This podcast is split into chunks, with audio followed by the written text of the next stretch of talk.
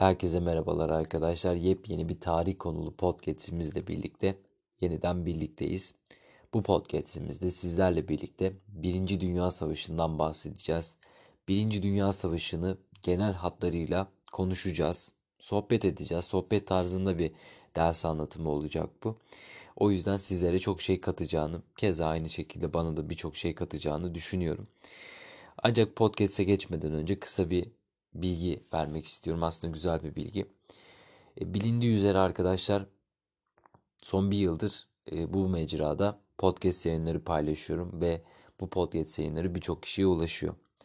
Bunun haricinde e, aynı zamanda YouTube'da bir kanalım var ve buralara da yine elimden geldiğince video atmaya çalışıyorum. Evet çok uzun bir ara oldu yine oralarda da kısa kısa videolar paylaşmaya çalışıyorum ama pek vakit bulamadığım için Aynı zamanda videoların da uzunlukları falan bana fazla uymadığı için ne yazık ki orayı biraz böyle kalitesiz gibi duruyor. Ama elimden geldiğince orayı kaliteleştirmek için her şeyi yapıyorum. Bundan emin olabilirsiniz. Ve bu noktada sorular çözdüğüm zaman da esasında takıldığım noktalarda hemen bir video çekeyim de ya arkadaşlara bunları da göstereyim demek için e, stok videolar çekiyorum ve bunları ara ara yayınlamak istiyorum. Daha doğrusu yayınlıyorum aslında ama e, belli başlı sebeplerden bunlar olmuyor. Ancak yine devam edeceğim tabii ki. Elimden geldiğince buraya video atmaya çalışacağım. Ve bu noktada aslında hem oranın abone sayısını yükseltmek hem de e, sizlere bir hediye vermek noktasında bir karar aldım arkadaşlar size bir kitap hediye etmek istiyorum. Yani şöyle elimden çok bir şey gelmiyor. Çünkü ben de sizler gibi bir öğrenciyim. Biliyorsunuz ki geçen yıl sınava hazırlanıyordum. Yine aynı şekilde bu yılda sınava hazırlanıyorum. E, bu noktada sizler gibi bir öğrenciyim. Bir gelirim yok. Ama benim için bence bir insana verebilecek en güzel hediye bir kitaptır. Çünkü bir kitap paha biçilemez bir hediyedir her zaman. E, bu noktada da sizlerden e, YouTube kanalına abone olup YouTube'da paylaştığım son videoya ya da herhangi bir videonun altına e, katıldım yazabilirsiniz ya da farklı bir şey yazabilirsiniz, çekiliş yazabilirsiniz vesaire. Yazıp abone olduktan sonra tabi e, beklemeniz arkadaşlar kısa bir süre içerisinde herhangi bir istediğiniz bir kitabı, okuma kitabını, test kitabı vermek istiyorum ama şu anda bir haber bekliyorum. Test kitabı da sürprizim olacak arkadaşlar. Test kitabı da hediye edeceğim çok yakın bir zamanda. Ancak şu anda okuma kitabı hediye edebiliyorum. Bu noktada istediğiniz herhangi bir okuma kitabını veya e, bir kitaplığım var, küçük bir kitaplığım var. E, buralardan isterseniz sizin için kitap hediye edebilirim. Yani fotoğrafını çekebilirim, seçtiğiniz bir kitabı size hediye edebilirim. Birçok kitap, kitaplığımdaki birçok kitap imzalı. Bunu söyleyebilirim. Yani aslında e, bu noktada imzalı kitapları vermek çok içime sinmiyor. Ancak Yine de verilen söz sözdür. O yüzden imzalı kitabı seçerseniz imzalı kitabı direkt olarak gönderirim. Hiç sıkıntı değil. Bu noktada yapmanız gereken şey podcast'in açıklama kısmındaki YouTube kanalına abone olmak ve son videonun altına çekiliş veya katıldım yazabilirsiniz. Ee, şansınız çok yüksek arkadaşlar çünkü çok fazla katılan kişi olmadığı için haliyle benim tahminim hani en fazla 50 kişi katılacaktır ve bu noktada şansınız çok yüksek. Bir deneyin derim. Çünkü son derece güzel kitaplar var elimde. Aynı zamanda sizin istediğiniz başka bir kitap olursa da yine bunları size temin ederim. Böyle dedikten sonra podcast'e geçebiliriz. Şimdi uzun bir konuyu anlatacağız. Öncelikle bunu söyleyeyim. Birinci Dünya Savaşı'ndan bahsediyoruz arkadaşlar ve TYT sınavında her zaman bir tane soru gelir veya AYT sınavında her zaman bir tane soru gelir. Birinci Dünya Savaşı'ndan. Şimdi Birinci Dünya Savaşı'nı evet hazırlayan bazı faktörler vardı ama biz bunlardan bahsetmeyeceğiz. Direkt olarak Birinci Dünya Savaşı'ndan bahsedeceğiz. Bu konulara bir önceki podcastlerde yani daha sonraki podcastlerde değineceğiz. Şimdi biz Birinci Dünya Savaşı'nı direkt olarak ele almak istiyorum. Şimdi Birinci Dünya Savaşı'nı nasıl ortaya çıktı? Öncelikle bundan bahsedelim arkadaşlar. Bilindiği üzere dünya çok ciddi bir e, kaos ortamı vardı. Yani imparatorlukların e, durumları, aynı zamanda Avrupalı devletlerin durumları ve bu noktada aslında sanayi inkılabı dediğimiz şey, sanayi devrimi dediğimiz şey, ham madde arayışı. E, bu noktada e, coğrafi keşiflerle birlikte farklı farklı artık yollar aranması değil mi? Bunlar Birinci Dünya Savaşı'nda etken olarak bizler gösteriyoruz. Genel sebeplerine baktığımız zaman Birinci Dünya Savaşı'nın genel sebeplerine bu noktada birinci sıraya biz elbette ki sömürgecilik arayışını koyabiliriz. Çünkü bilindiği üzere sanayi inkılabı ile birlikte İngiltere bir tane üretecekken bir anda 10 tane üretmeye başladı. 10 tane üretme, ürettiğini görünce de ister istemez şöyle bir şey oldu İngiltere. Dedi ki ben 100 tane işçiyi çalıştırıp bir tane ürünü üretiyorsam bir tane makineyi çalıştırıp 1000 tane ürün üretebiliyorum.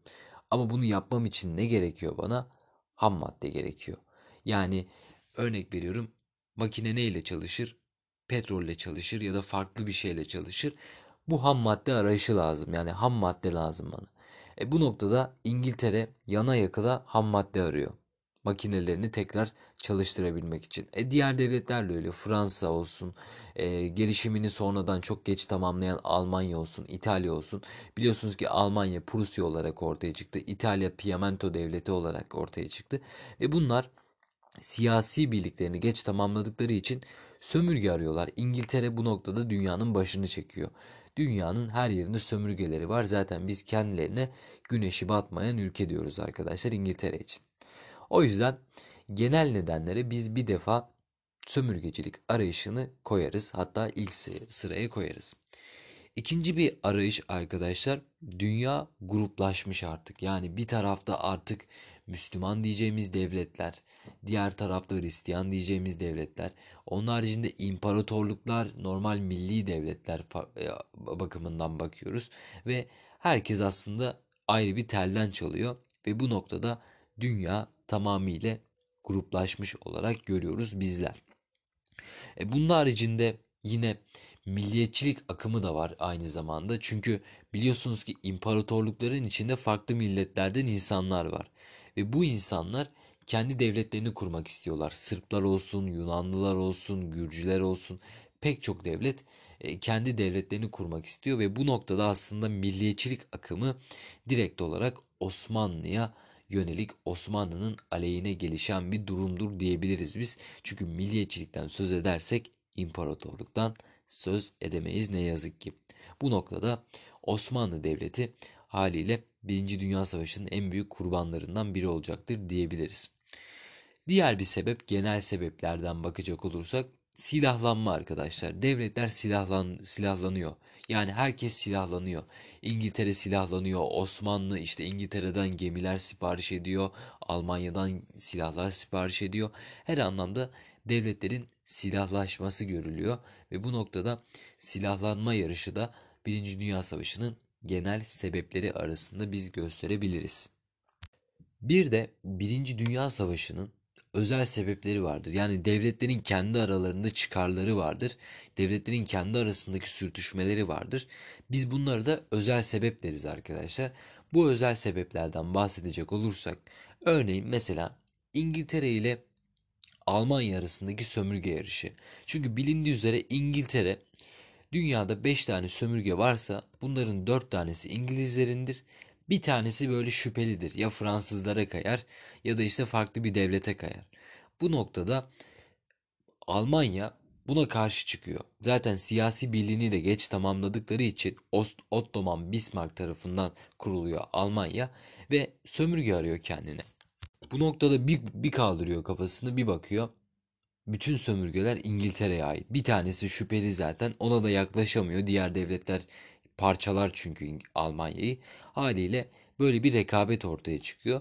Bu noktada özel sebeplerde biz ilk olarak İngiltere ile Almanya'nın sömürge rekabetini gösterebiliriz. Diğer bir sebep arkadaşlar Almanya ile Fransa arasında Alsace-Lorraine diye bir bölge var. Bu bölgede çok kıymetli e, madenler çıkıyor. Kömür rezervleri var burada. Tıpkı bizim Zonguldak olarak bakabiliriz. Zonguldak'ta da böyle bir maden vardır. Haliyle Fransa ile Almanya arasında bu bölgede böyle bir sorun çıktığı için yine bu da biz özel sebepler arasında gösteriyoruz Birinci Dünya Savaşı'nın. Diğer bir sebep Yunan, e, Rusya'nın Panslavizm politikası. Ya bilindiği üzere Rusya Panslavizmi Avrupa'da daha doğrusu Balkanlarda yaymak istiyor. Ve bu hem Osmanlı'nın hem de o dönemdeki farklı işte Avusturya Macaristan devletlerinin hoşuna gitmiyor ve bu noktada Panslavizm politikası da yine Birinci Dünya Savaşı'nın özel sebepleri arasındadır diyebiliriz. Ve son olarak arkadaşlar özel sebeplerde biz Avusturya Macaristan veliahtının ki zaten savaşın başlamasına direkt olarak neden olan bir olaydır bu. Avusturya Macaristan veliahtının Sırplı bir milliyetçi tarafından e, suikaste kurban gitmesi, öldürülmesi bu Birinci Dünya Savaşı'nı başlatan e, bir e, sebeptir arkadaşlar ve her yerde karşımıza çıkar bu durum. Ve bu noktada biz Birinci Dünya Savaşı'nın sebeplerini, genel sebeplerini, özel sebeplerini öğrenebiliriz. Bu şekilde aklımızda kalsın. Şimdi yavaş yavaş artık o savaş sürecine geçelim. Yani 1914'te başladı ve biliyorsunuz ki 1918'de savaş sona erdi. Biz böyle 1913'e falan gidelim bir bakalım o dönemde Osmanlı ne yapıyor? Birinci Dünya Savaşı'nın kapı sesleri, e, ayak sesleri çünkü geliyor arkadaşlar. Osmanlı nasıl bir taraf almış? Öncelikle bundan bahsedelim. İlk olarak Osmanlı bir savaşın çıkacağını hissederek zaten bu bariz olarak belli tarafsızlığını ilan etmiştir. Ve savaş başlamadan önce Osmanlı kesinlikle ama kesinlikle bu savaşa katılmayacağını söylemiştir. Neden katılmayacağını söylemiştir? Aslında Osmanlı savaşa katılmak istiyor. Daha doğrusu Osmanlı içindeki komutanlar bu savaşa katılmak istiyor. Enver Paşa olsun, işte Kazım Karabekir gibi komutanlarımız olsun. Farklı farklı komutanlarımız ki özellikle Enver Paşa bizim İttihat ve Terakki grubu diyeceğimiz grup savaşa kesin kez katılmak istiyorlar. Ve bu noktada Osmanlı Devleti savaşa itilaf devletlerinin yani İngiltere grubunun yanında girmek istiyor. Ancak İngiltere bunu istemiyor. Neden istemiyor? Çünkü zaten asıl hedef Osmanlı. Hani şöyle bir şey vardır ya Kolpaçino'da asıl hedef ben miyim Tayfun diye. Aynı bu olayda Osmanlı için geçerli. Birinci Dünya Savaşı'nda asıl hedef Osmanlı'dır. Ve bu noktada Osmanlı gidip de itilaf devletlerinde yer alırsa olmaz. Çünkü gizli anlaşma mantığına aykırı. Birazdan da zaten gizli anlaşmaları ben size açıklayacağım. O yüzden Osmanlı yalnız kaldığı için kimse Osmanlı'yı grubunda istemediği için haliyle Osmanlı mecburen tarafsızlığını ilan etmiştir. Yani bir süre aslında çünkü savaşa zorunda olarak girmek zorunda çünkü Osmanlı savaşın en önemli hedeflerinden biri bu noktada. Diğer bir durum Osmanlı seferberlik ediyor ülkede. Yani e, bütün işte o telgraf hatlarıydı vesaire vesaire. Genel bir seferberlik ilan ediyor. Askeri alımlar artıyor. Onun haricinde e, ordunun ihtiyaçları karşılanması noktasında tıpkı milli mücadeledeki tek milli emirleri gibi bir seferlik e, seferberlik ilan edilmiştir Osmanlı'da. Bunun haricinde Osmanlı boğazlarını herkese kapatmıştır arkadaşlar. Ve bu noktada e, boğazlarını kapatması da yine e, benim ülkemde yani benim boğazlarımdan geçmeyin diyor. Savaşın ama benim boğazlarımdan geçmeyin uzak olun. Kısaca bu şekilde Osmanlı tarafını seçiyor. Yani tarafsızlığını seçiyor. Fakat şöyle bir şey oluyor arkadaşlar. Osmanlı savaş başladıktan kısa bir süre sonra iki tane Alman gemisi Bunlar İngiliz gemilerinden kaçıyorlar arkadaşlar. Tam bilmiyorum İngiliz gemisi olarak biliyorum ama İngiliz gemilerinden kaçıyorlar. Ve bizim e, bir limanımıza şu anda liman aklımda yok ama bir limanımıza savunuyor. E, ne diyorlar ona? Kusura bakmayın şu anda aklıma gelmedi. Sığınıyorlar. Evet sığınıyorlar. İki tane Alman gemisi bizim limanlarımıza sığınıyorlar. Bu noktada Arkalarından da tabii İngilizler geliyor. Bizde şöyle bir şey vardır Osmanlı olarak. Bize sığınana yardım et. Bize sığınanı teslim etme diye. Biz hemen bu iki gemiyi alıyoruz. Yani savaşa girme sürecimizi anlatıyorum ben şu anda. Birinci Dünya Savaşı'na nasıl girdiğimizle alakalı. Bu iki gemiyi alıyoruz biz arkadaşlar. Gemiyi hemen bir Türk bayrağı çekiyoruz. Osmanlı bayrağı. Ve gemi işte isimlerini değiştirip Yavuz ve Midilli olarak değiştiriyoruz arkadaşlar. E, ve bu noktada arkalarından gelen İngiliz gemisi yani Alman gemilerini kovalayan İngiliz gemisi geliyor diyor ki burada Alman askerleri var.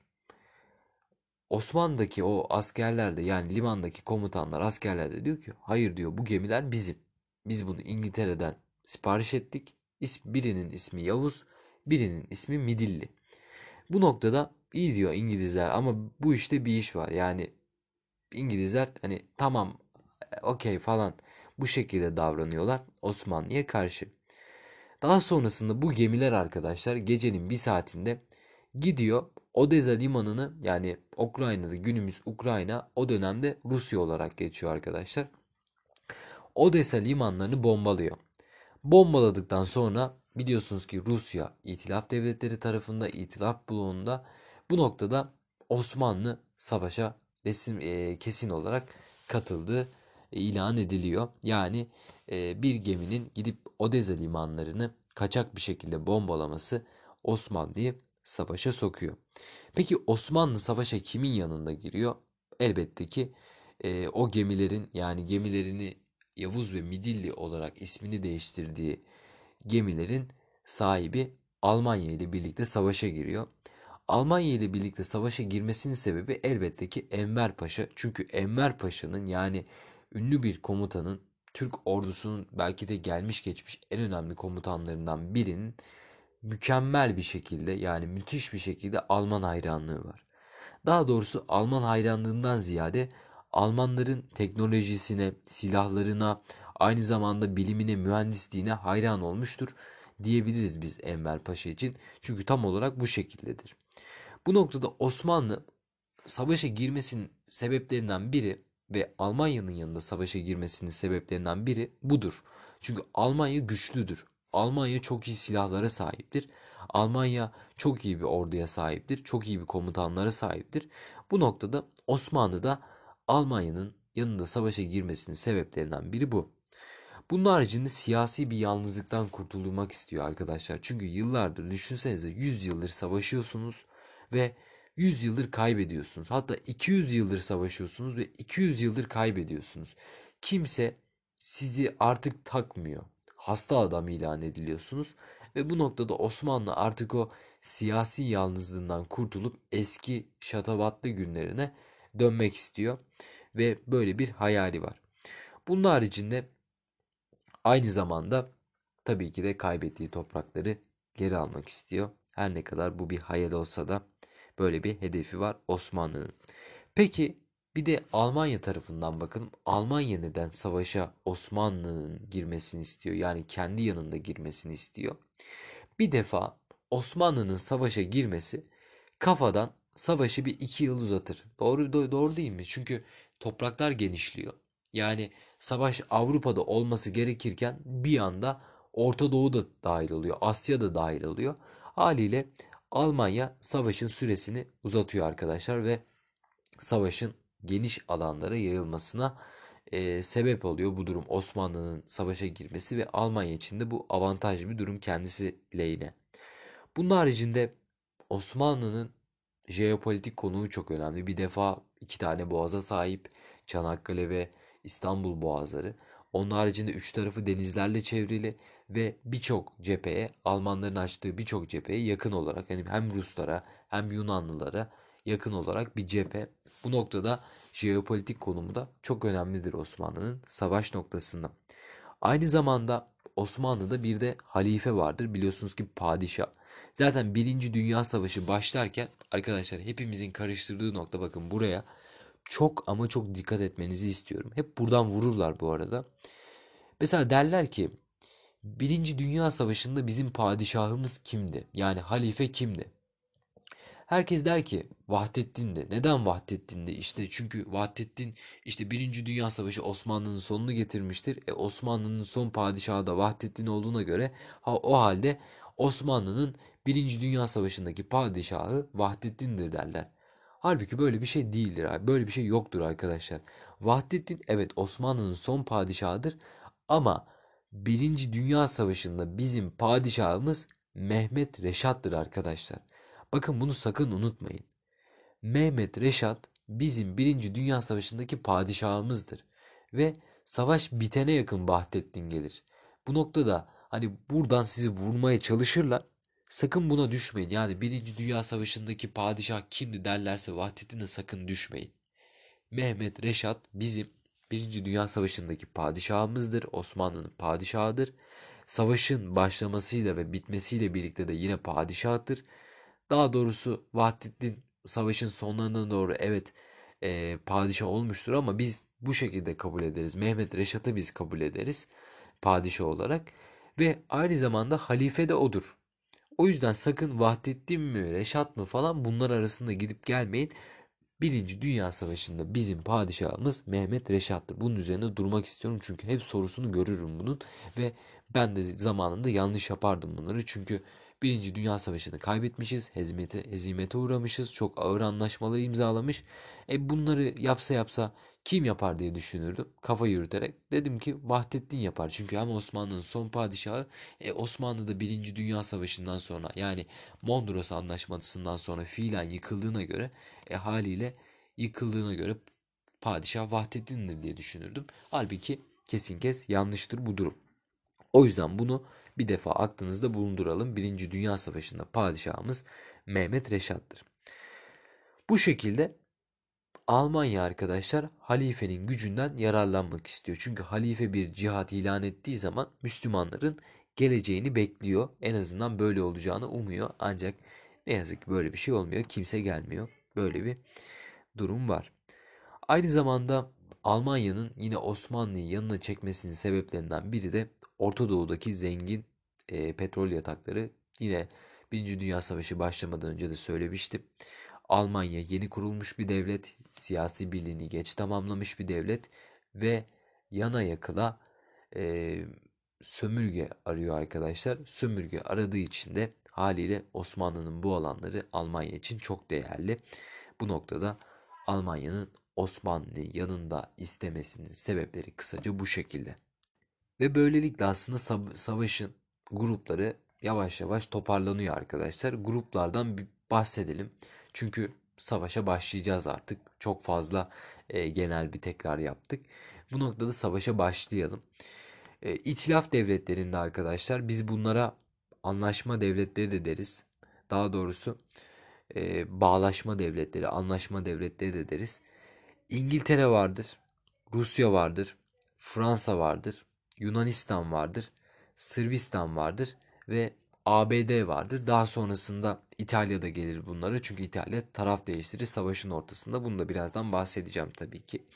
Bu noktada İtilaf devletleri çok güçlü olduğu zaten direkt olarak göze çarpar. İngiltere'nin olması, Rusya'nın olması, Fransa'nın olması, Yunanistan'ın olması, Sırbistan'ın olması, Amerika'nın olması. Amerika savaşı sonradan girer zaten savaşı bitirir. Ve bütün dünya savaşlarında böyledir arkadaşlar. Amerika savaşa son girer ve savaşı bitiren devlet olur arkadaşlar. Birinci Dünya Savaşı'nda da böyle olmuştur yine. Bu şekilde biz itilaf devletlerine e, bakabiliriz. Bunun haricinde ittifak devletlerinde yani bizim Osmanlı'nın da bulunduğu devletlerde baktığımız zaman Almanya, Avusturya, Macaristan, İtalya ve Osmanlı olarak bakarız. İtalya'yı biz savaşın başında ittifak devletlerinde görürüz. Savaş başladıktan sonra ise itilaf devletlerine geçer. Çünkü İngiltere kendisine e, bazı toprak beyanlarında bulunmuştur gizli anlaşmalarla birlikte. Haliyle e, İtalya'da bu noktada itilaf devletlerine geçmiştir. Bu şekilde bilebiliriz.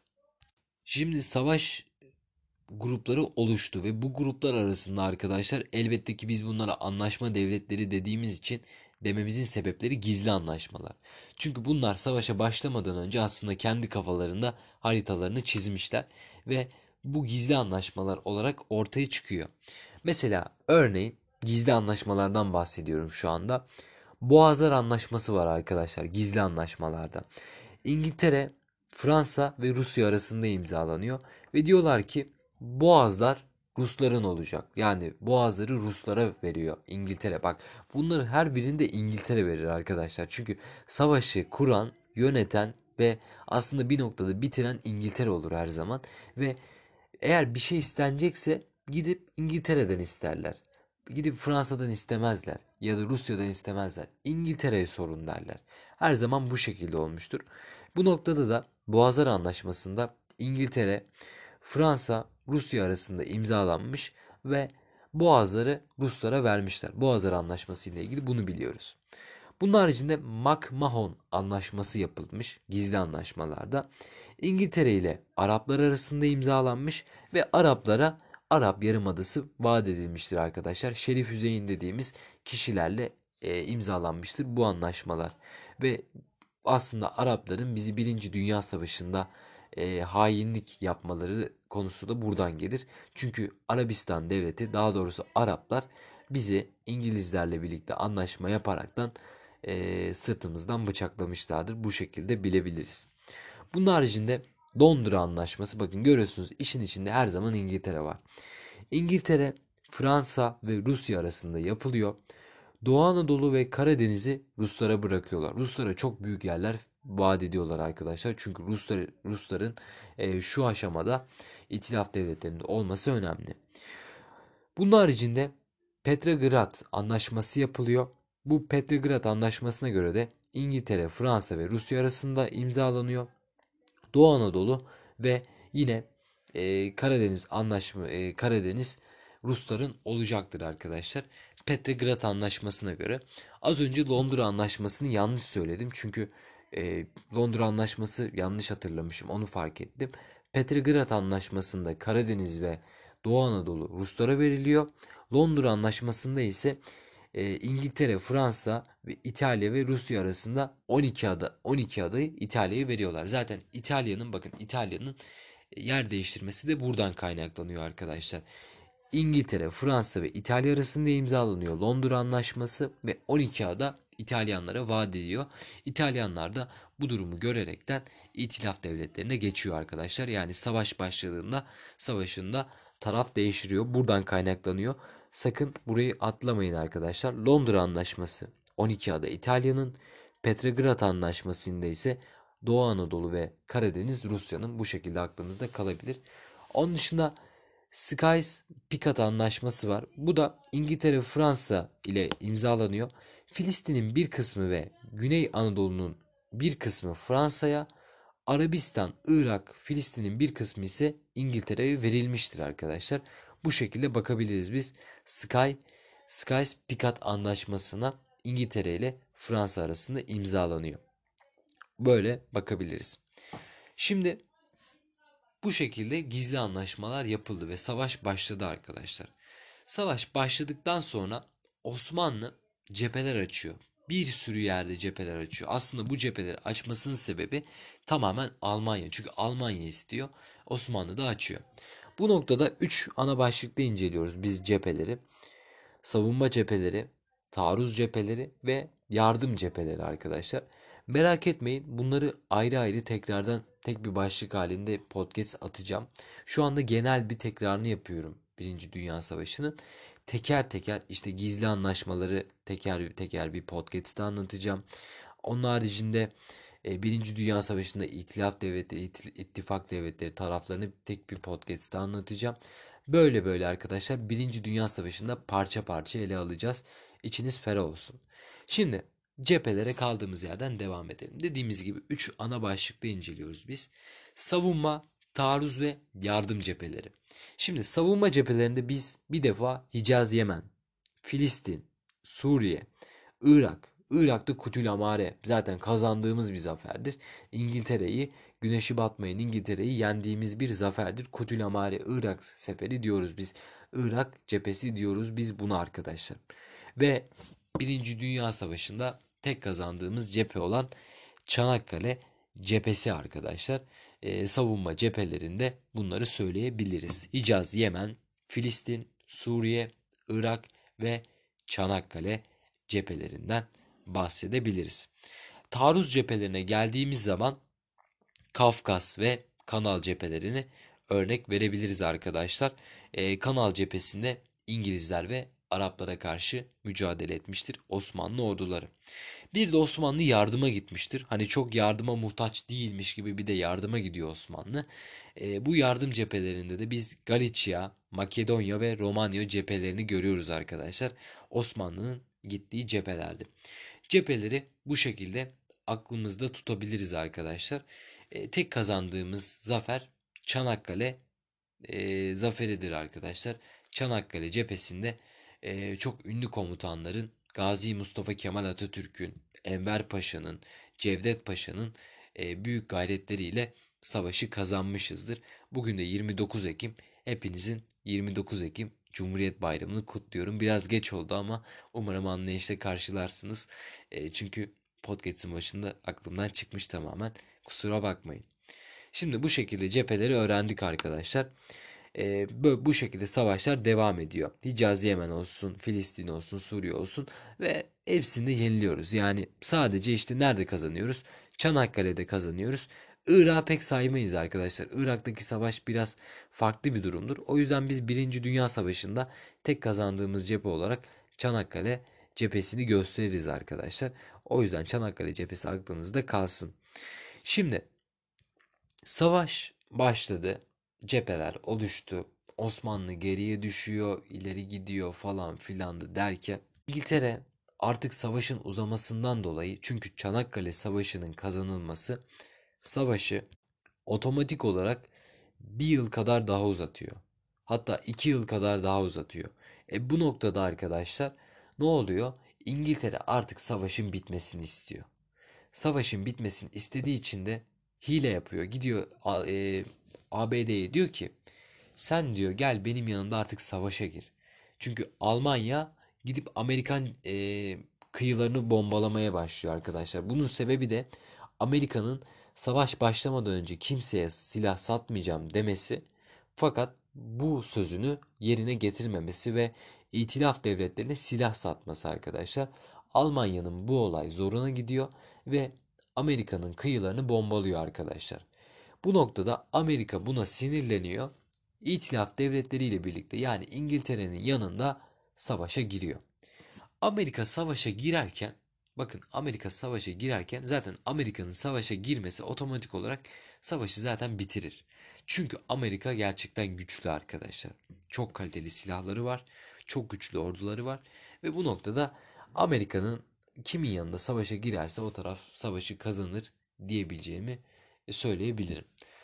Amerika savaşa giriyor ama bir takım şeyleri var, istekleri var. Daha doğrusu Amerika'nın o dönemde bir başkanı var arkadaşlar Wilson diye. Wilson diyor ki ya diyor biz savaşa gireriz diyor. Savaşı da bitiririz diyor İngiltere'ye karşı bunu diyor. Ama diyor bizim bazı şartlarımız var. İngiltere diyor ki tamam diyor söyle diyor şartlarını hani bir şekilde sen de toprak veririz diyor bir şekilde. Hani sen okyanus ötesindesin ne yapacaksın demiyor hiç Orta Doğu'daki toprakları. E, söylemiyor yani. Bu şekilde isteklerini istiyor İngiltere. Wilson da diyor ki Wilson ilkeleri olarak da geçer bu. Hepiniz de bilirsiniz zaten Wilson ilkeleri. Neyse ama Wilson da diyor ki ben savaşa girerim ama Amerika olarak savaşa girerim ama kazanan kaybedenden toprak almayacak. Almayacak yani toprak ben vermek istemiyorum. Onun haricinde savaşlar savaş bittikten sonra Milletler Cemiyeti kurulacak. Ve Milletler Cemiyeti'nde barışa destek verilecek. Bakın ne kadar hani Amerika böyle sanki e, böyle bir melek kanadı takmış gibi geliyor değil mi arkadaşlar? Çünkü inanılmaz iyimser bir şekilde giriyor bu savaşa. Aslında bütün oyunu e, kuran dünyadaki Amerika ve İngilizlerdir. O yüzden çok fazla bunları e, görmezden gelebilirsiniz yani. Tamamen aslında çıkar savaşları diyebiliriz biz burada. Wilson ülkeler için. Bunun haricinde Amerika diyor ki boğazlar diyor doğal yollarla oluşmuş su kanallarıdır. Bu noktada boğazlar herkese açık ve ücretsiz olacak. Yani kim isterse geçebilecek. Savaşa girme karşılığında bunu söylüyor. Bunun haricinde işte bir bölgede kim çoğunluksa örnek veriyorum ben Türk'üm. İşte siz podcast'i dinleyenler olarak Almansınız yani siz de Türksünüz ama Almansınız diyelim. Ee, siz çoğunluktaysanız o bölge sizin. Yani daha basit bir şekilde anlatmam gerekirse örneğin mesela Kıbrıs'ta şu anda hep bunun savaşı verilir aslında. Türkler mi daha çoktur, Rumlar mı? Eğer Türkler çoksa Wilson diyor ki eğer Türkler çoksa o bölge Türklerindir. Yani Türkler o bölgede devlet kurabilir. Biz o bölgeyi Türklere vaat ediyoruz diyor Wilson ilkelerinde. Şimdi bu madde bir noktada çok iyi arkadaşlar. Çok iyi bir özellik. Bir noktada da çok tehlikeli bir özellik. Çünkü soykırıma sebebiyet verebilecek bir özellik ki zaten bununla da baş başa kalıyoruz bizler. Yani yapmadığımız bir şey hakkında biz böyle bir ithamda bulunuyoruz aslında Wilson ilkelerinin e, bu maddesinden dolayı. Çünkü şöyle söyleyeyim size. Örneğin mesela Güney Anadolu'da Türk nüfusu çok fazladır. Fakat Ermeniler Wilson ilkelerinden güç alaraktan o bölgedeki Türkleri öldürmeye kalkışmış ve Wilson ilkelerine dayanaraktan o bölgede biz daha fazlayız diyerek e, devlet kurmaya çalışmışlardır. Bunu erken bir şekilde fark eden Osmanlı da e, tehcir kanunu ile birlikte arkadaşlar e, 1915 yılında tehcir kanunu ile birlikte 1914'te olabilir tam hatırlamıyorum net tarihini. Ermenileri o bölgeden sürgüne göndermişlerdir. Çeşitli yerleri Rusları e, daha doğrusu Doğu Anadolu kısımlarına göndermişlerdir. E, tabii ki bu seferlerde yani bu süreçte ölenler olmuş mudur? Evet tabii ki ölenler olmuştur. Ama hiçbir zaman Türkler kadar ölen olmamıştır arkadaşlar. Çünkü Ermeniler gerçekten o bölgede çok fazla Türk'ü katletmiştir. Bugün de günümüzde pek çok Ermeni e, bundan söz eder arkadaşlar. Zaten 3T, 3T planı diye bir şey vardır.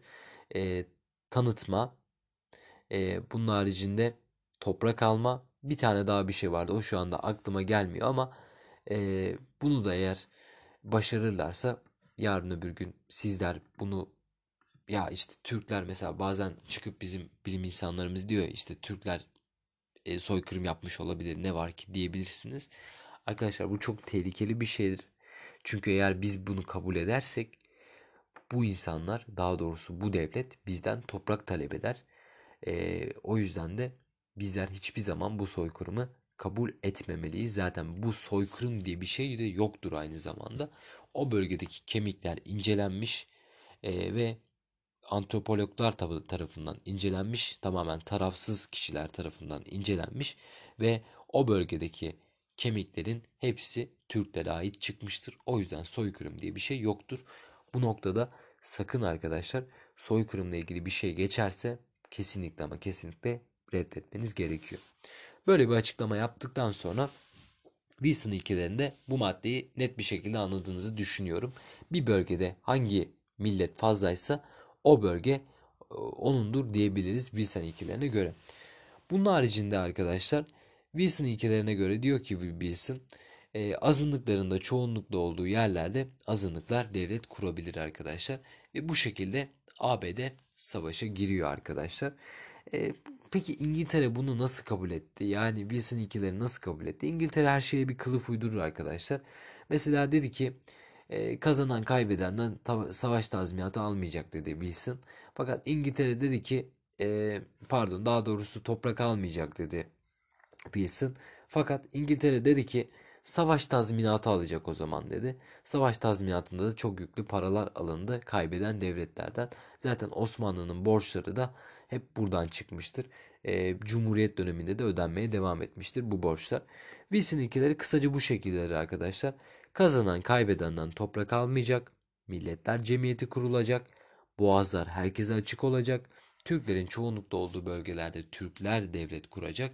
E, bunun haricinde azınlıkların çoğunlukta olduğu yerlerde azınlıklar devlet kuracak demiştir Wilson ve bu şekilde savaşa girmiştir ve savaşı Amerika bitirmiştir arkadaşlar. İtilaf devletleri savaşı kazanmıştır. Almanya kaybettiğini ilan edince bilinen bir cümledir bu zaten.